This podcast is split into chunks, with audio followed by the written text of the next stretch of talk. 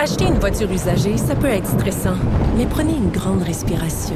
Et imaginez-vous avec un rapport d'historique de véhicule Carfax Canada qui peut vous signaler les accidents antérieurs, les rappels et plus encore.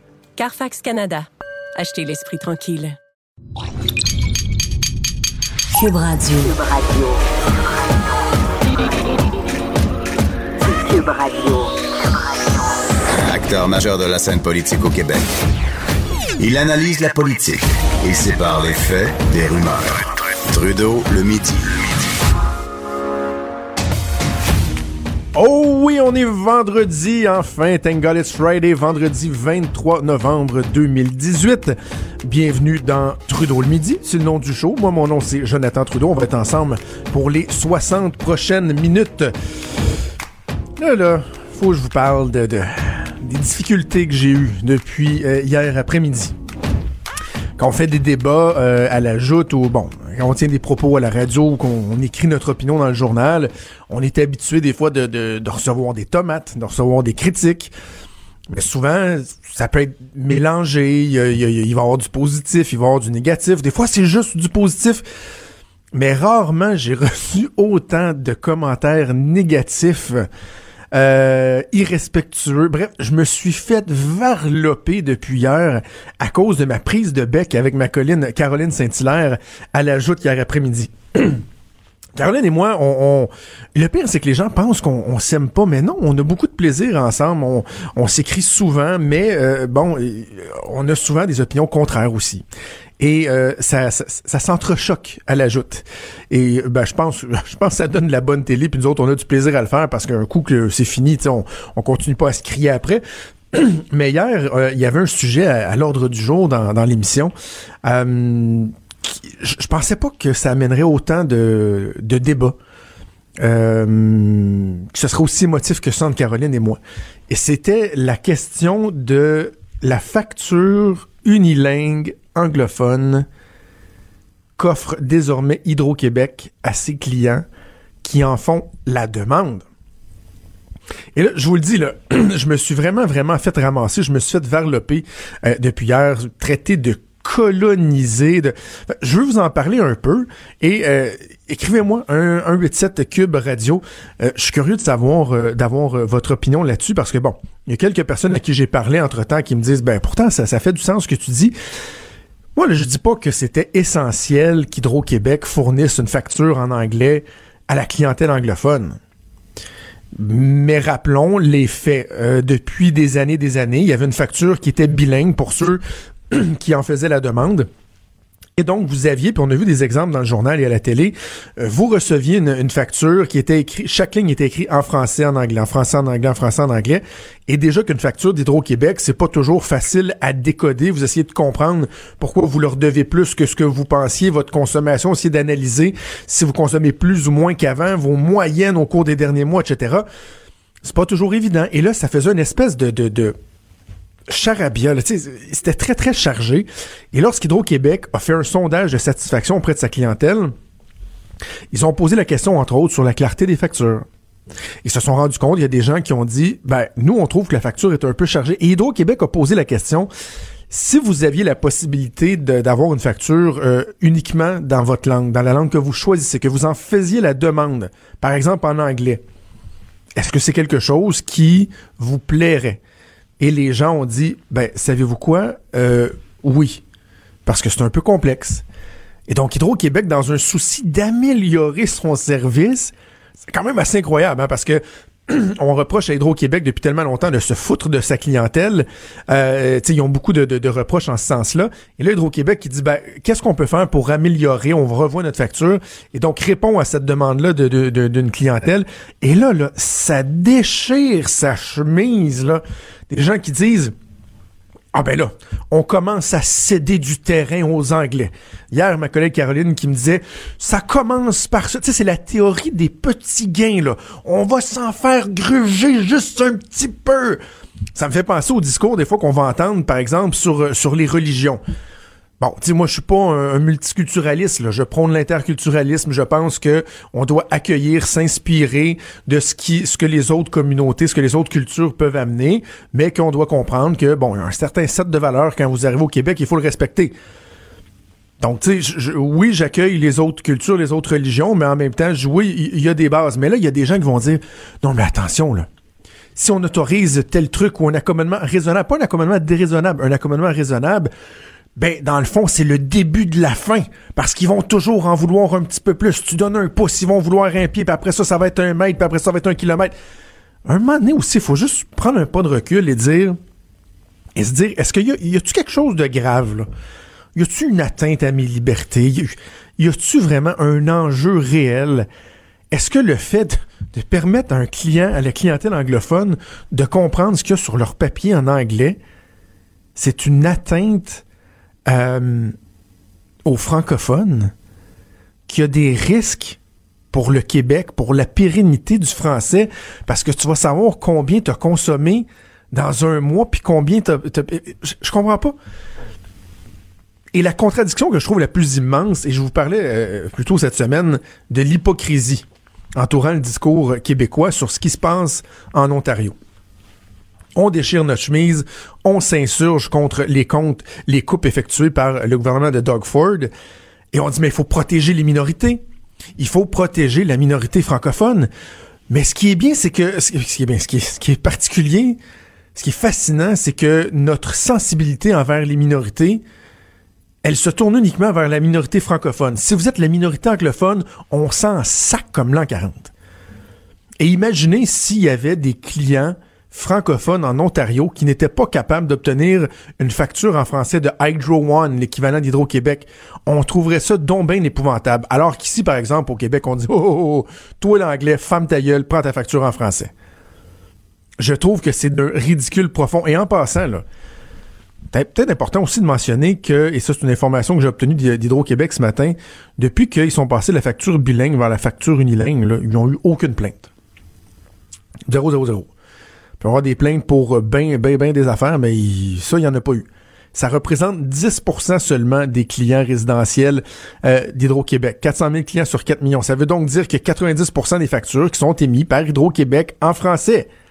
Et en plus de ça, la facture unilingue en anglais a été approuvé par l'OQLF, par l'Office québécois de la langue française, et ça respecte les encadrements de l'Office. Donc, il n'y a pas d'illégalité, on n'a pas dérogé à la loi 101, à ci, à ça. Non, non, on est dans les droits.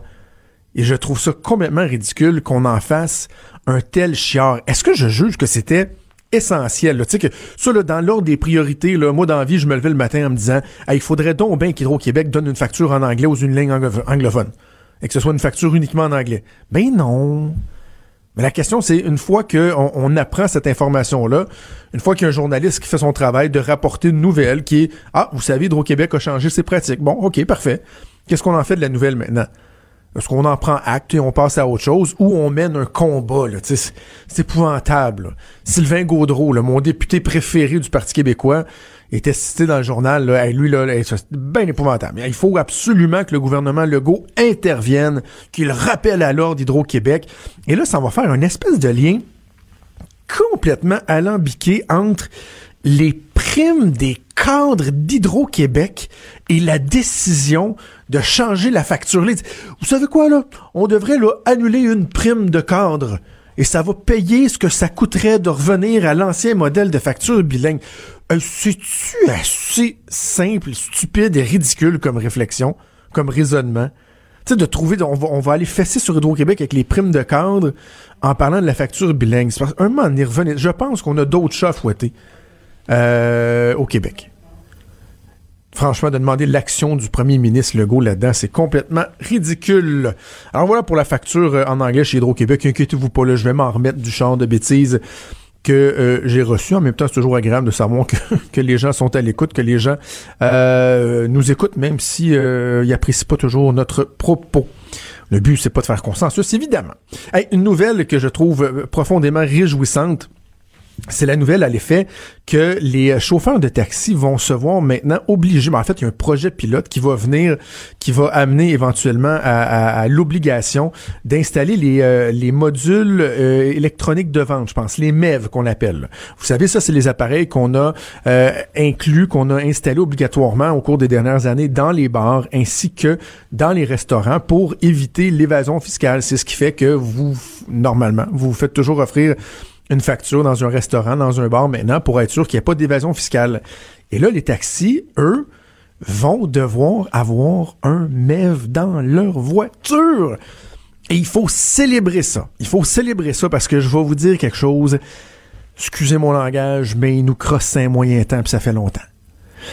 Vous rendez-vous compte que annuellement, on estime l'évasion, les pertes fiscales liées à l'évasion, donc à la fraude, que l'industrie du taxi fait à 72 millions.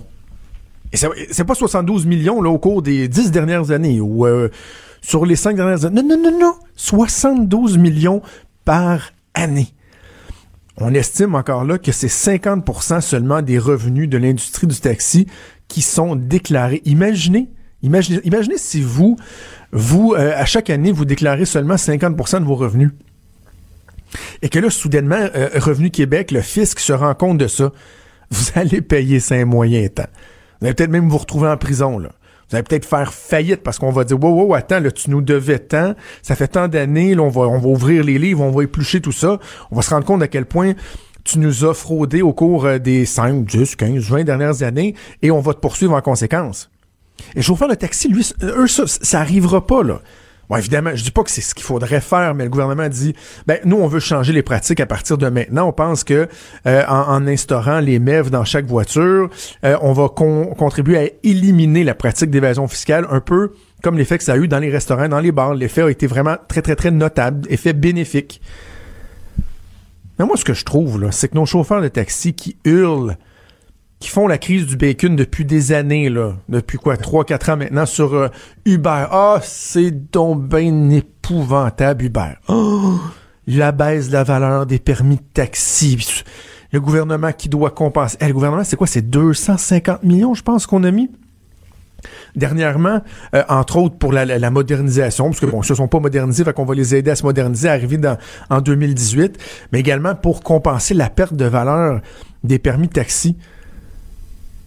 Mais moi, et là, je, sais, là, vous avez trouvé ça un peu démagogue, mais moi, je disais, bon, quel genre de deal on pourrait faire avec l'industrie du taxi? Mettons qu'on reconnaît que leur permis euh, a perdu de la valeur. Faisons un petit exercice comptable. Mettons, on va reculer de 10 ans. 10 ans en arrière. Parce qu'à un moment donné, bon, tu dois mettre un, délai. On, aurait pu reculer 20 ans euh, en arrière et calculer tous les montants d'argent qu'ils nous ont pas euh, donné. Mais mettons 10 ans en arrière, à peu près 70 millions par année. C'est 700 millions à peu près que l'industrie devrait au gouvernement. Eux voulaient 250 millions pour la perte de valeur de leur permis. Ben parfait. On va faire 700 moins 250. Vous nous devez encore un gros 450 millions. Comment qu'on s'entend pour l'entente de paiement? Voulez-vous payer par carte de crédit aux deux semaines ou au mois?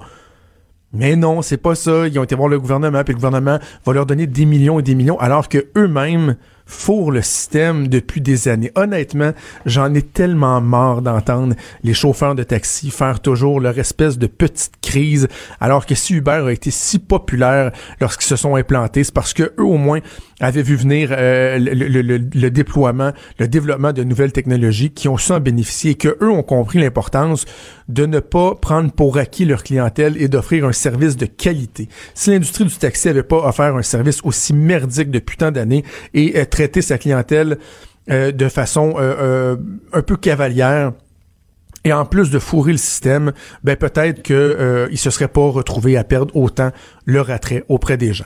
Moi personnellement, je me promène avec ma voiture. Si j'ai besoin de, de, de, me déplacer autrement parce que bon, j'ai pris euh, de la boisson ou quoi que ce soit, c'est Uber ou c'est Tolérance Zéro, le service de raccompagnement ici euh, auquel on peut s'abonner. Moi, les taxis, très peu pour moi. Imaginez, 72 millions par année, 50% de leurs revenus. Et, là, ce qui est drôle, juste, je termine là-dessus, c'est que euh, eux plaident la perte de valeur de leur permis, et là, vous allez vous rendre compte, et c'est déjà commencé, hein, parce que Revenu Québec les check plus depuis quelques années, mais ça va s'accentuer avec les MEV. Les revenus déclarés à l'État par l'industrie du taxi vont augmenter en flèche. Eux vont se plaindre, vont pleurer que leur industrie est en train de péricliter, que la valeur de leur permis, euh, c'est épouvantable, Cubain vient manger leur lunch. Mais en même temps, parallèlement, on va voir que les revenus montent en flèche. Et là, ils vont avoir de la misère à dire Ouais, ben, pas parce que ça va mieux, là, c'est juste qu'on vous fourre moins. Franchement, pathétique. On fait une pause, on revient dans quelques minutes. Quand Trudeau parle de politique, même les enfants comprennent. Jusqu'à 13. Vous écoutez Trudeau le midi. Cube Radio. Quand je dis qu'il faut éviter les dérapages, là, Marc sur la messagerie texte au 1877 Cube Radio dit euh, pourquoi pas faire les pancartes de la route en anglais et français rendu là? Mais non, c'est ça l'affaire, là. Tu sais, faites attention, embarquez pas là-dedans, s'il vous plaît, là. Oui, parce que tu fais une petite affaire, que tout à la théorie des, un petit peu plus, plus ça va être ça, plus ça va, là, ultimement, on va être, on va se faire assimiler, puis il n'y a plus personne qui va parler en français. Et lorsque les historiens étudieront pourquoi on s'est rendu là, quel était le point de départ, ils vont dire, c'est le jour où Hydro-Québec a, offert de donner une facture, une ligne anglophone aux Anglo. C'est là que ça commence. C'est là que tout a commencé, que tout a dérapé.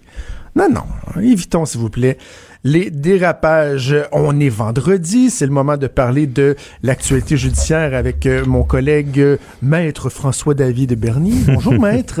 Salut, Jonathan, ça va bien? Oui, ça va bien. Euh, premier dossier que je voulais voir avec toi. Mm-hmm. En fait, c'est une question que je voulais te poser. Est-ce que la justice est genrée? Parce que tu sais, on dit, on parle beaucoup dans la, c'est, très à la mode de parler des, de tout ce qui est non genré, qu'on doit pas tenir compte du sexe, le jugement et tout. Mais mm-hmm. la question que je me posais, c'est est-ce que le système de justice, lui, il est genré? Et l'exemple que j'ai en tête, c'est le dossier de Virginia Genevrier, cette enseignante qui s'était euh, amourachée d'une jeune fille de quoi 11 12 ans puis bon là, il, était en amour elle lui a envoyé des vidéos d'elle nue sous, la douche et tout. Et je me dis quand le juge vient pour prendre en, délibéré euh, la sentence qui va être imposée est-ce que le fait qu'on soit un homme ou une femme va venir jouer dans le jugement? Ben, on peut pas le dire trop fort, mais il y a, encore des préjugés, c'est sûr. On peut pas dire que c'est euh, tout est qu'il n'y a plus rien à faire là-dessus. On, on parle en droit familial même, on dira ce qu'on veut, mais les juges c'est des humains. Puis des fois il y a des perceptions. Bon, la, la femme c'est la mère, la mère s'occupe plus des enfants. Ça c'est un exemple. Dans ce cas-là, ben de, de euh, comment c'est quoi son nom euh, Virginia, Virginia Genévrier. Ben évidemment, euh, on le dit, beaucoup de gens le disent. Si on met ça à l'inverse, un homme de 40 ans qui qui, qui tente de, de il discute sur Facebook, il envoie des photos quand il dans la douche, on, va l'appeler un pédophile, ça sera pas trop long. Mais là, ben, quand c'est une femme, on, hésite un peu plus. Mais ça reste la même chose.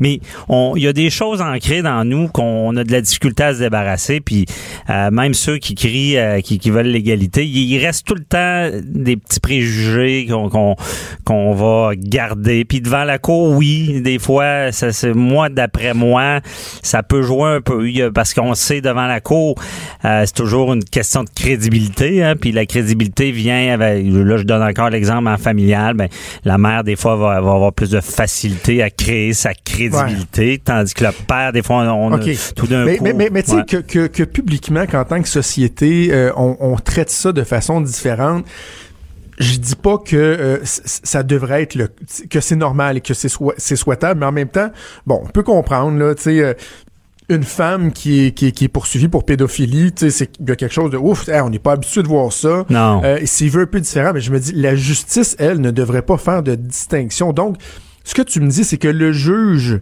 dans son jugement à lui, dans son interprétation, le facteur humain peut entrer en ligne de compte, mais il n'y a pas deux jurisprudences. Une jurisprudence pour un, pédophile homme, puis une jurisprudence pour une pédophile euh, femme. C'est, donc c'est le même cas qui devrait servir de référence. C'est ça, c'est la même chose et euh, c'est les mêmes facteurs aggravants, atténuants, puis on, va, on va considérer ça de la, même chose.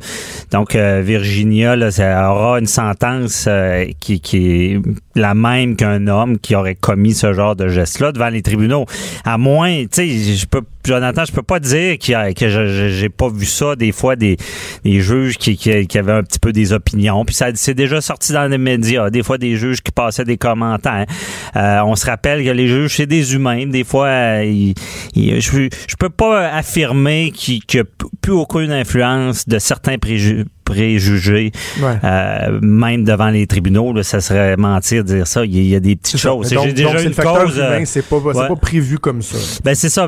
Tu sais, c'est des humains. J'ai déjà eu une cause. Bon, il y avait une petite fille qui s'appelait Sarah, puis c'est une affaire de garde. Puis le juge, moment donné, il dit, ben moi, j'en, dans ma, j'en ai une petite fille, elle s'appelle Sarah, puis elle sait ce qu'elle veut. Donc, euh, bon, ben la, cette Sarah-là dont on parle, elle sait ce qu'elle veut. Tu sais, c'était pas une grosse affaire, donc il s'est permis de le dire, mais ça vient démontrer, OK, il y a peut-être... c'est un humain, là. Il pense à une autre personne que celle dont on parle, tu sais, ou... euh, euh, puis comme je le dis, on, on dira ce qu'on veut, mais en familial, même moi, je pense j'ai des préjugés des fois. Je, je pense que ma blonde est meilleure que moi pour s'occuper des enfants. C'est- Là-dessus, euh, je serais Ouais, devant le tribunal, je dirais ben, peut-être meilleure que moi. Mais tu sais, des fois, on a on a ça un peu ancré, surtout quand les enfants sont jeunes. Donc c'est il y en a des fois que c'est pas vrai et ils se battent contre ça. Et là, si je veux pas faire de mauvais parallèles, là, on revient à une histoire de pédophilie. Là, je parle de familial, on revient à pédophilie, c'est pas ça. Là. Ouais. Mais quand même, c'est sûr que publiquement, dans la tête des gens, quand c'est un homme qui agresse une jeune fille, ça choque, ça, c'est rapide là, à notre cerveau, ça nous montre, on dit c'est un, c'est un prédateur. Quand c'est une femme, oh, et ça, euh, Jonathan, on peut même, il y, en a qui rient de ça. Il y a eu, euh, il y a- il y a peut-être une année, euh, c'est un jeune de 14 ans, ben, il s'était fait agresser par sa professeure qui, qui, qui paraissait très bien. Puis euh, lui, euh, et là, tout le monde qui disait, ah, à cet âge-là, euh, j'aurais aimé ça. Tu sais, c'est c'est Mais la, la façon de voir ça dans, dans le public. Tandis qu'on on inverse les rôles, mais on dirait, non, non, c'est- c'est une agression. Puis à cet âge-là, Alors que il dans peut les pas faits, donner c'est le consentement. totalement, C'est totalement ridicule. Tu sais, moi, j'avais un- Ouais. j'avais un collègue de travail qui avait été, euh, lorsqu'il était, euh, lorsqu'il était jeune, il a été agressé par sa gardienne. Ouais, Il y avait ouais, une dizaine d'années, il a été agressé à quelques reprises par sa gardienne. Ça a pris des années avant qu'il en parle Ouais. euh, à ses parents. Puis quand il en parlait dans notre milieu de travail, il y a des gens qui euh, qui faisaient des blagues, justement. Moquaient, toi, moi, ouais, c'est j'aurais-tu ça. aimé ça, moi, avoir ma gardienne, tout ça. Et à un moment donné, c'était lorsque j'étais à la radio, et à un moment donné, dans, dans, dans la foulée de, de- du hashtag MeToo, moi aussi, il a Mhm. fait son, son coming out, si on veut, en ondes. Et là, et il a parlé du fait que quand les gens faisaient des, des blagues avec ça, là, lui, il trouvait pas ça drôle. Non, parce qu'il était affecté. Il y a bien de des ça, gens qui ont dit ouf, ok, ouais, qui ont réalisé que ben c'est parce qu'une agression, c'est une agression là. Mhm. Tu quand t'as 10 ans puis tu te fais agresser par ta gardienne, que t'es pas supposé d'être rendu à connaître c'est quoi la sexualité, euh, ça. peut être euh, traumatisant. En tout cas, bref, Ben, on c'est verra. c'est des séquelles, c'est ça. des- toute agression, euh, on le dit toujours, c'est c'est ça qui est dégueulasse des agressions, c'est que c'est des gens qui commettent des gestes qui durent pas tout le temps longtemps, puis euh, mais ça, ça cause tellement de problèmes plus tard, puis euh, dans plein d'aspects Ouais. de la vie des gens. Puis oui, ça peut arriver aux hommes aussi, mais à l'inverse aussi, on s'entend que même dans il y a, il y a- c'est plus souvent des hommes qui agressent des femmes Ben oui. que l'inverse. Donc c'est y a cet aspect-là aussi qu'on on- on est peut-être moins habitué de traiter l'information là. Ouais. OK, parle-moi donc de Guy Ouellet. Là. Guy Ouellet euh, qui est allé d'un coup d'éclat hier, qui a décidé euh, qu'il poursuivait, dans le fond, le, le- le- le gouvernement pour ce qui s'est passé euh, suite à son arrestation par l'UPAC, là, il y a quoi, il y a deux ans de ça? Oui, ben c'est ça. Les, euh, parce qu'on sait, il y, a, il y a eu une défaillance dans les mandats là, de, de, de perquisition. Tu sais, que lorsqu'on veut perquisitionner quelqu'un, faut passer devant un juge de paix. Il faut euh, valider des choses parce que l'impact euh, est quand même grand. là. Et dans ce cas-là, ben, il y a- il y a- il- les mandats n'est- pas la route. Donc, euh, un, parce que Guy Ouellet, imaginez, c'est l'UPAC, mais il était en train de, il était sur la commission parlementaire, tu vas m'aider là-dessus, t'es meilleur que ça, commission sur Des institutions, des là, institutions, ouais. c'est ça. Donc, qui, qui devait quasiment déterminer si l'UPAC allait devenir un corps policier per- euh, autre que ce que c'est en ce moment. là.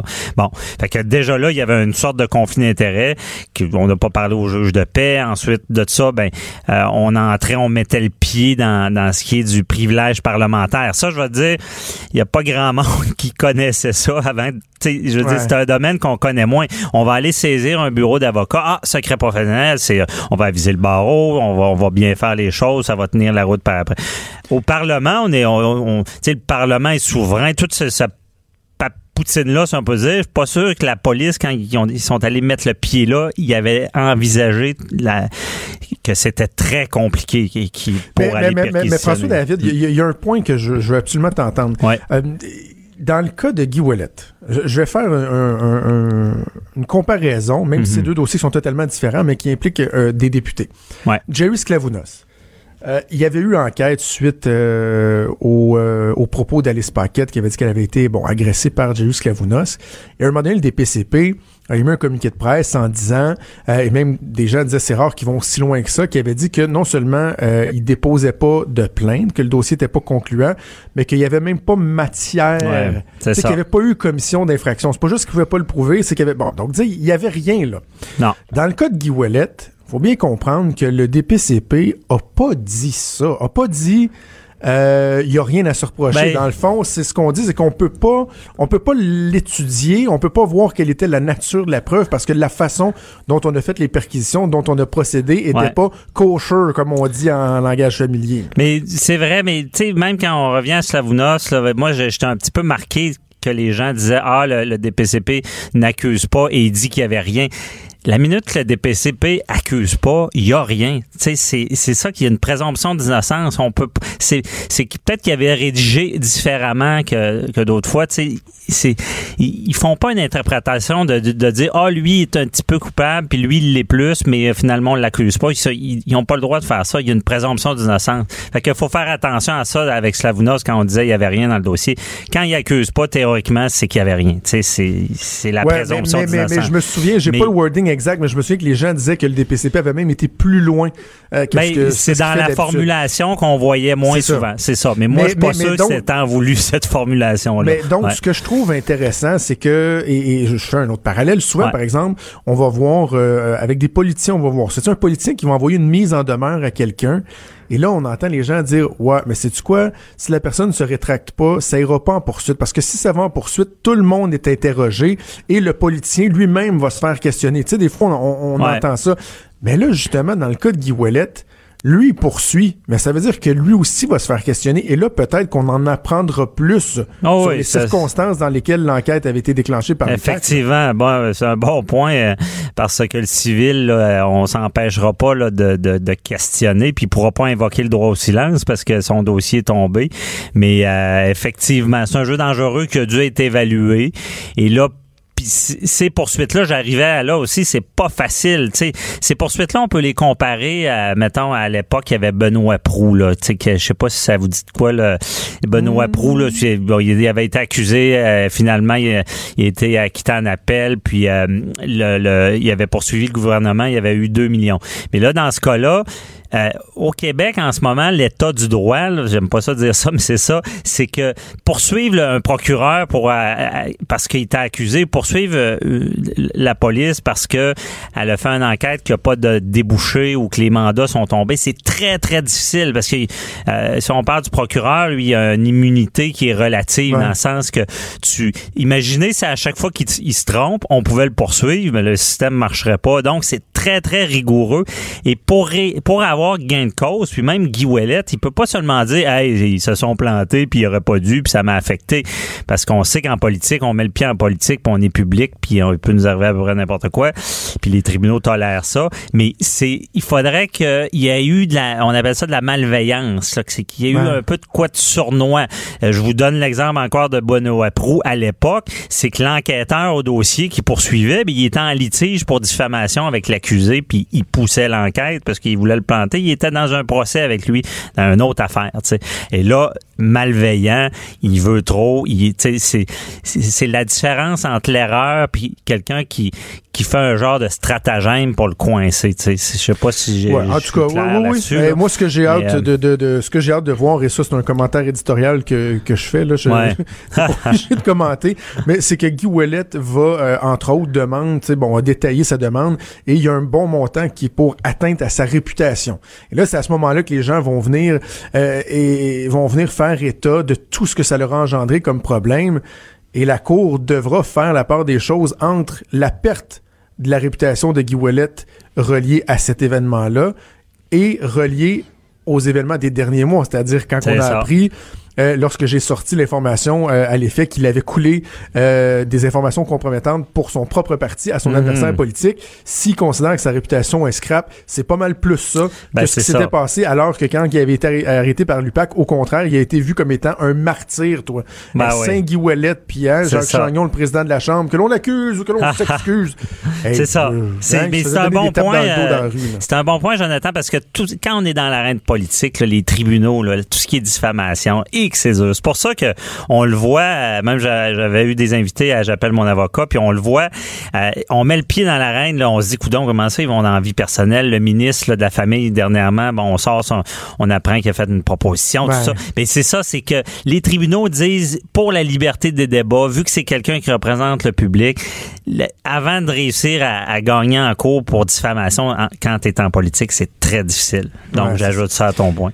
Hey, rapidement, en fin de semaine, euh, justement, j'appelle mon avocat. Tu vas recevoir euh, Maître Anne-France Goldwater pour parler de la volonté du gouvernement. Puis bon, il y a un document qui a été euh, Oui. déposé par des signataires euh, avec qui, qui, qui parle donc de la volonté de, de, de, de D'une- faire une vaste réforme du droit de la famille. C'est ça, une réforme de- du droit de la famille qui est annoncée depuis longtemps. Même je commentais ça il y a quatre ans. Waouh, la, de la réforme du droit de la famille. Parce qu'effectivement, c'est désuet. On sait que la plupart des gens au Québec euh, sont pas sont pas mariés. Il y a, il y a des règles là, qui clochent un peu. Les conjoints de fait, évidemment, il n'y a aucune protection. Ça n'existe pas dans le code civil. Il y en a, excusez, qui font le saut quand, quand, quand ils se séparent.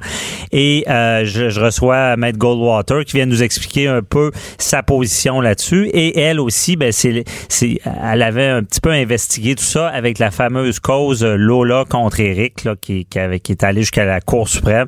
Finalement, ça avait pas fonctionné. On avait dit, ben, si t'es marié, t'es marié. Si tu l'es pas, tu l'es pas. Ça, je peux comprendre le, le point un peu euh, de dire, bon, c'est comme un peu un contrat. Mais quand même, faut revenir, faut faire une réforme parce que souvent, c'est les enfants qui écopent. Ben, puis c'est ça qu'on veut pas, là. OK. Et dans son entrevue, penses-tu que Maître Goldwater va te dévoiler qui était euh, Eric? Parce que vraiment, pe- personne ne le sait au Québec. Hein, C'était- on le sait mais qui on le le dit riche pas. homme d'affaires? Je- je- je- je- J'en ai aucune idée. Hey, on t'écoute euh, dimanche. Merci François Ah, David. merci, Jonathan. Maître. François-David Bernier, notre expert avocat et analyste judiciaire et animateur de J'appelle mon avocat, diff- diffusé le dimanche à Cube Radio. Les vrais enjeux. Les vraies questions.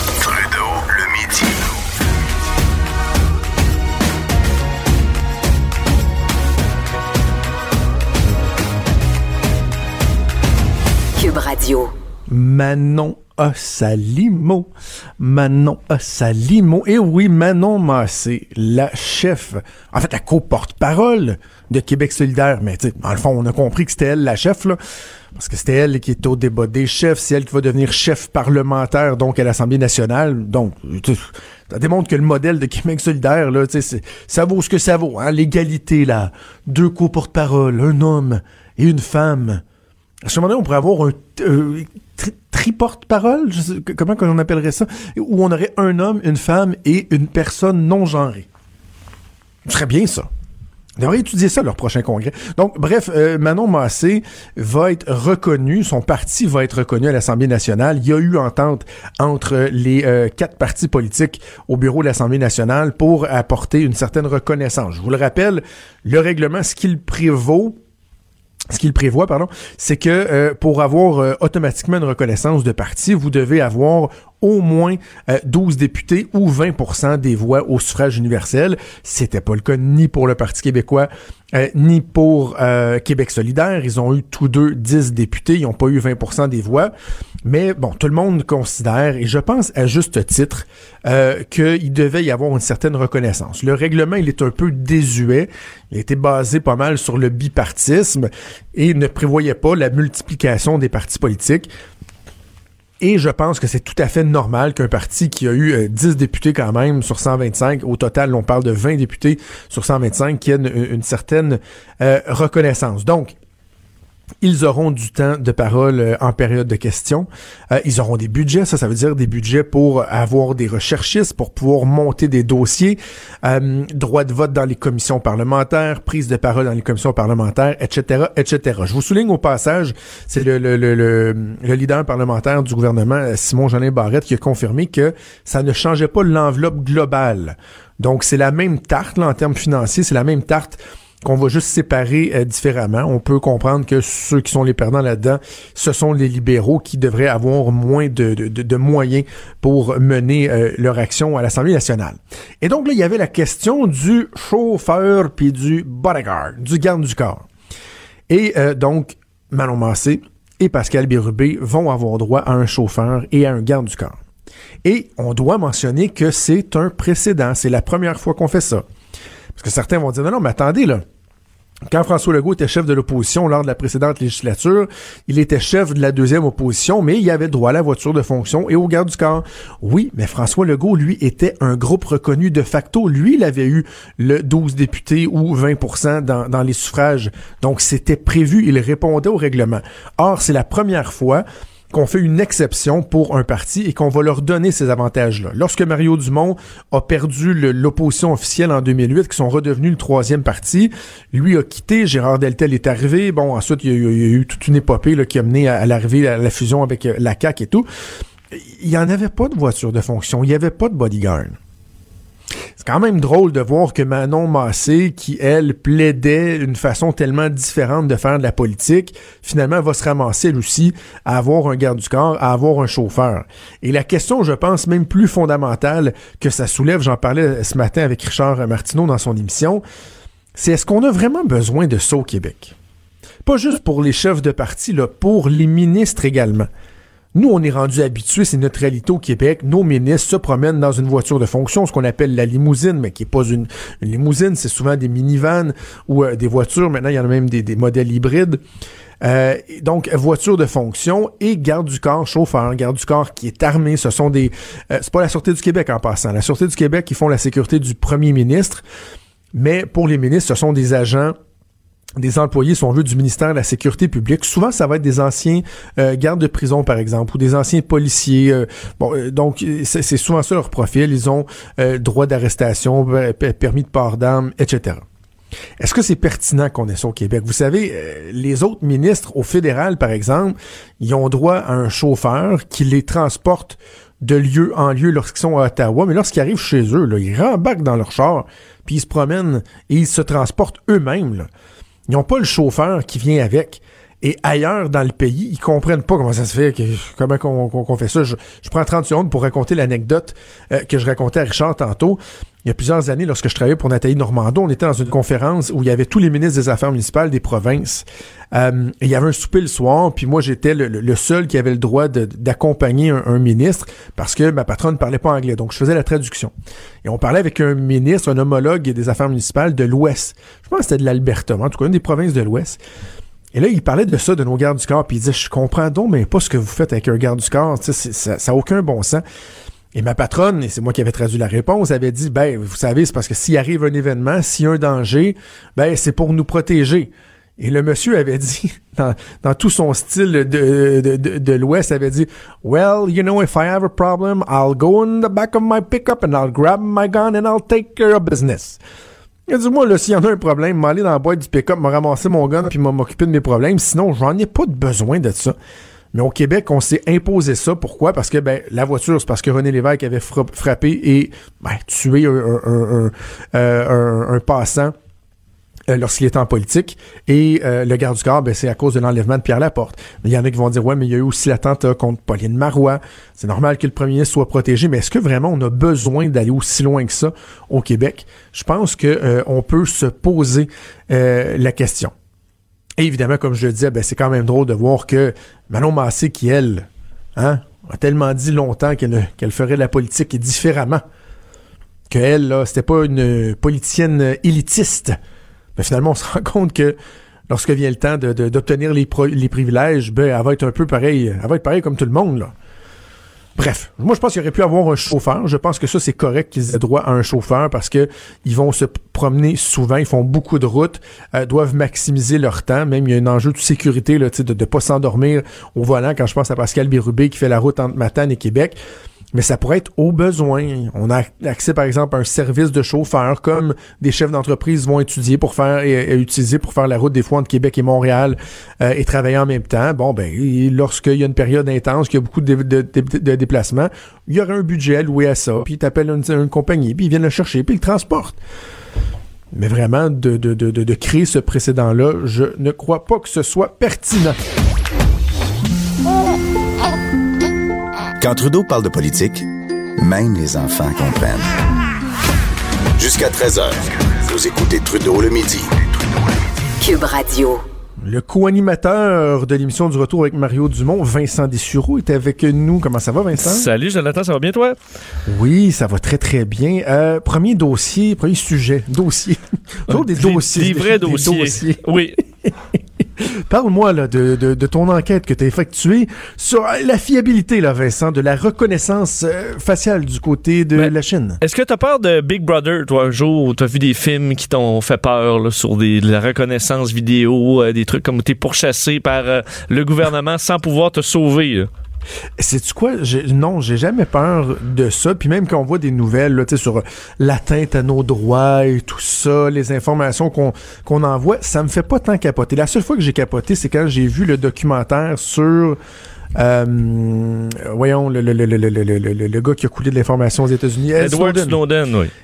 et que lui expliquait que dans le petit trou de notre caméra sur nos téléphones ou sur ton ordinateur, il y a quelqu'un qui peut prendre contrôle de ta patente et regarder dans ta caméra alors que toi tu le sais pas. Là. Ça, oui, lui, il cachait, il cachait tout, puis il était cloîtré dans une chambre d'hôtel. Oui. Euh, euh, c'est assez- fou, effectivement. Quel voir bon on- documentaire, on est rendu, absolument. Et euh, ben, le- ceux qui sont le plus évolués là-dedans, là, dans euh, le, le- le Big Brother qui permet de nous reconnaître à peu près partout où on est, c'est la Chine et de loin, là, qui ont des millions maintenant de caméras reliées à des systèmes d'intelligence artificielle qui peuvent reconnaître euh, ben, à peu près n'importe quel citoyen automatiquement et voir un peu où il se trouve et qu'est-ce qu'il fait. Euh, heure- malheureusement, il y a quelques... Ben, évidemment, il y a des dérives potentielles qui sont immenses, là, euh, parce que ça donne un pouvoir de, de, pourchasser n'importe qui que le gouvernement n'aime pas. Mais il y a aussi des problèmes techniques et c'est arrivé dans les derniers jours dans la ville de Ningbo, c'est dans l'est de la Chine. Eux ont un système qui est fait parce qu'il y a des compagnies privées aussi qui sont à travers ça. Euh, eux ont un système contre ce qu'on appelle les jaywalkers, donc ceux qui traversent la rue sans, sans euh, se, se, fier- se- regarder le trafic ou attendre En le petit bonhomme là. en sifflotant puis qui causent des, des problèmes. Alors eux semblent avoir, faut comprendre qu'ils sont euh, un milliard là. Alors ça, c'est des faux coins de rue, il y a pas mal de monde. Alors, ils ont mis de- le, le système de caméra qui, lorsqu'ils reconnaissent quelqu'un en train de traverser quand c'est pas le temps, prennent une photo de ta face, l'agrandissent, reconnaissent t'es qui et publient Wow. ça sur un immense écran géant. Là, a- Avec ton nom, mettons? avec ton nom.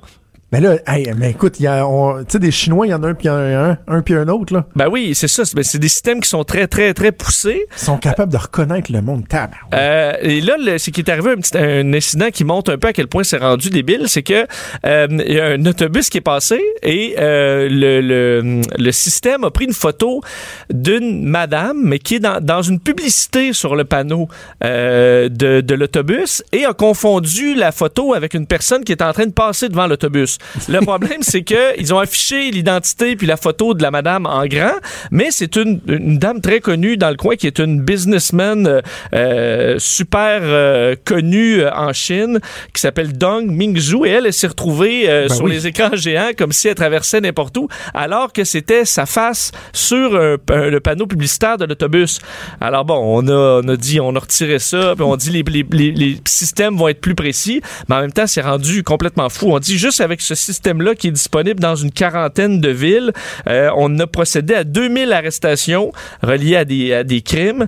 Euh, on a pourchassé des, des milliers de suspects, résolu cent- une Wow. centaine de crimes l'an dernier. Et l'autre gros système chinois qui s'appelle Skynet, qui est euh, à la grandeur du pays aussi, ben là, on dit encore là, à peu près 2000 suspects ont été appréhendés euh, depuis une dizaine d'années grâce à ce système-là qui permet, entre autres, de traquer les, les fugitifs là, ou de trouver même des gens qui auraient été perdus ou en fugue, par exemple. Et, et ça va devenir euh, monnaie courante, une pratique courante dans les aéroports aussi, hein, la reconnaissance faciale pour essayer de, de, de, repérer les, les, les euh, terroristes potentiels. là. Absolument. Heureusement, on- ça, va, ça passerait mieux chez nous, euh, mettons dans les aéroports, parce que c'est un coin très critique. Est-ce qu'on accepterait de voir ça arriver dans nos coins de rue ou un peu partout?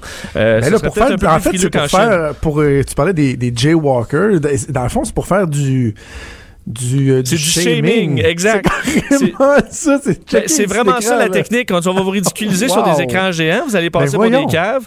Puis, euh, quoi que ça marchait, moi, qui fait la 20 tout le temps, là, les imbéciles qui collent au cul ou qui dépassent par la droite, ben, je les pas en ça. photo automatiquement, puis tu mets ça sur les panneaux sur le bord de la 20 pour dire check-moi Oh. l'épée. que j'ai pas ton Hein? idée. Mais ils ont, ils ont des systèmes assez incroyables en Chine. As-tu entendu parler du Social Credit System? Euh, qui, ben, qui est qui est, presque- comme, euh, qui est comme l'épisode de Black Mirror, Exact, finalement, là, oui. pour ceux qui ont écouté la série sur, euh, sur Netflix. moi, j'ai écouté cet épisode-là il y a quoi, un an ou deux, puis c'était donc ben bon. C'est-à-dire que ton rang social est déterminé en fonction des gens qui te cotent à tout bout de champ avec ton téléphone. T'as-tu été gentil? Ça fait que tu, crées une société qui est totalement fake et artificielle parce que tout le monde est tout le temps en train de se faire coter. Et eux sont rendus avec un système comme ça pour vrai en Chine. Ouais, ça fait que tu pourras plus voyager, entre autres, dans les sanctions si jamais tu atteins un mauvais crédit. Là. Donc, Un ça dit t'es pas, t'es pas sortable, que tu peux pas, tu peux pas t'en c'est aller voyager. chose, là. Des moins bons taux d'intérêt lorsque tu veux emprunter Oui. sont vraiment rendus là. Euh, eux autres, assez impressionnant. Imagine Donc, il y a du dans bon 20 et ans, du là. moins bon. Oui. Ouais, ouais, ouais. Euh, de quoi tu veux me parler quand tu dis que 500 dollars peut se transformer en millions? J'aimerais ça savoir Ben, comment. J'ai un petit 500 que je pourrais investir. C'est une histoire euh, assez folle. Écoutes-tu des fois l'émission La guerre des enchères?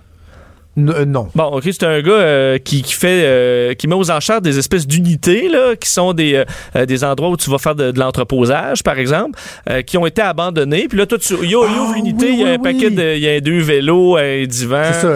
Puis là, chacun, bet, sa- chacun bête avant de savoir ce qu'il y a dedans. Puis celui qui gagne, là, il découvre s'il y avait de quoi qu'il y avait de la Exact, t'as toujours juste une idée. Puis là, à donné, ils trouvent un vieux couteau rare. Puis là, ils vont chez l'expert en couteau du local qui, là, qui dit que ça vaut soit une pièce ou, ou 2000. Euh, ben, il est probablement arrivé l'histoire par excellence là-dedans. Justement, une, dans une enchère animée par Dan Dodson, qui est l'animateur de la guerre des enchères, qui a raconté une histoire qu'une dame était venue le voir pour lui dire que euh, une personne avait acheté de lui une, euh, une unité pour 500 dollars. Et à l'intérieur, caché derrière les cochonneries, il y avait un coffre-fort. Euh, a passé deux serruriers avant de pouvoir ouvrir le coffre. Et à l'intérieur du coffre se cachait 7 millions et demi de dollars cash. Juste qu'on explique aux gens qui ont jamais euh, écouté cette émission-là que le principe, c'est que, mettons, toi, tu loues un espace comme ça de, de, de location. Oui. Tu payes au mois, tu, tu mets ce que tu veux dedans, ça regarde pas personne. Et à un moment donné, ben, si t'arrêtes de payer, si tu, tu, tu, tu disparais dans la nature, ben, eux autres, ils restent pognés avec ça. Donc, ils les mettent aux enchères pour s'en débarrasser. Ça veut donc dire qu'il y a quelqu'un qui a laissé pourrir là un coffre-fort avec 7 millions dedans. Oui, mais ça s'est pas arrêté là parce que là, le- de ce que je comprends, ça s'est su qu'on avait trouvé 7 millions et demi de dollars. Et ensuite, il y a un avocat qui a appelé euh, le- le- le- la personne qui a découvert le coffre, qui représentait la personne qui avait laissé ça dans le coffre. et qui là, il a dit, oh, ben nous, on aimerait récupérer l'argent. Euh, on vous offre 600 000 euh, dollars. Là, on parle toujours en dollars américains. Les, propri- les nouveaux propriétaires auraient refusé 600 000, mais accepté ensuite 1,2 million. Euh, puis je sais pas légalement si tu s'il y avait c'était obligé d'accepter ça ou Ben, peut-être qu'on les moi, a non. menacés de les amener en cours jusqu'à la fin des temps. Parce que moi, il me Ben, semble j'aurais pris mon bout là. Ça doit être ben, parce que ça doit être prévu dans les ententes là que Ben. si, le, le contenu ne t'appartient pas si tu euh, honores pas euh, les, les- les- les engagements financiers. Par contre, par contre, Vincent, là, la personne qui cache 7 millions dans un coffre-fort, dans un truc de même, Ouais, t'as pas le goût tu de te demandes comment qu'elle l'a eu, ce 7 millions-là. tu veux le garder de bonne. Pourquoi il est caché? Puis ça se peut que la personne t'appelle et qu'elle dit euh, Toi, t'as trouvé notre 7 millions. ah. Ouais, je te suggère de prendre l'offre. Je te suggérerais de prendre l'offre. Ça, ça- Hey, rapidement, parle-moi des euh, meilleurs traits de caractère pour avoir plus de relations sexuelles. Je, je sais pas que je suis en, en recherche euh, de, de, de, tu de veux trucs savoir pour m'aider, mais tu je, vois je temps curieux, file, hein? je je curieux. sais que tu, tu veux le savoir. Il y a une étude en Australie qui, ce qui dit, on sait par exemple les meilleurs traits de personnalité pour avoir euh, pour être embauché pour un emploi, euh, pour euh, bon pour être euh, pou- poussé au niveau du, du sport professionnel, mais on sait pas au niveau de la sexualité et de des de la reproductivité, là, là, tes chances d'avoir des enfants. Et une étude auprès de 3000 personnes en Australie donne les caractéristiques pour un homme pour avoir plus de, de, de sexualité. C'est simple, être un Attends, je vais juste prendre mon crayon. oui, prends- mais t'en as pas beaucoup, il y en a quatre. C'est être sorteux.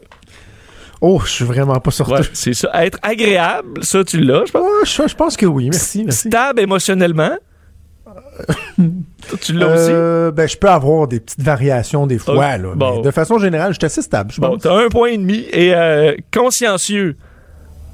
Oh, ben là, évidemment, les environnementalistes ils te diraient que je veux un troisième lien. Là. Je Ouais. pas être consciencieux, j'ai pas de conscience. Ben- mais oui, non, je pense que oui. Donc, que oui. sorteux, agréable, stable et consciencieux, ça c'est pour le sexe. Pour avoir des enfants, toi t'en as, alors tu l'as probablement, c'est tout simplement être extraverti. Ce serait la caractéristique reliée à plus d'enfants. Et le problème, c'est que... ça comme pas rapport, je trouve. Ben moi aussi, je, je sais pas, mais écoute, c'est la, c'est la science qui parle. Et chez les femmes, c'est différent. Chez les femmes, il y a, y, a, y, a, y a juste euh, extraverti. Il n'y a pas besoin d'autres qualités. Alors les femmes, vous n'avez pas besoin d'être agréable, vous n'avez pas besoin d'être stable émotionnellement, d'être consciencieuse, juste besoin d'être une sorteuse. Et vous allez avoir du euh, plus de sexe Non, mais- que les autres. Et, Pour- et plus d'enfants. Non, pour les enfants, c'est agréable. pour les enfants, pour les deux. pour les enfants, c'est agréable. Alors, si vous voulez des enfants, soyez agréables. Si vous voulez juste du, se- du sexe, soyez sorteuse. Pour les hommes, c'est plus compliqué. On est obligé de faire plus d'efforts. Alors, c'est peut-être vous décourager, mais euh, les femmes, un peu plus facile. On va pousser, dit-on, pour essayer de voir s'il y a des, des caractéristiques jumellent et qui euh, maximisent le tout. Mais pour l'instant, c'est ce qu'on a de cette étude en Australie. Wow, c'est si simple. Hein? T'es extroverti, t'as du sexe. euh, t'es extroverti, t'as des enfants. C'est euh, mon Dieu, c'est des études euh, très Ben, poussées. Très mais poussées. c'est des grands enlignements. là. C'est sûr qu'il faut euh, quand même avoir d'autres choses. Là. Cube Radio.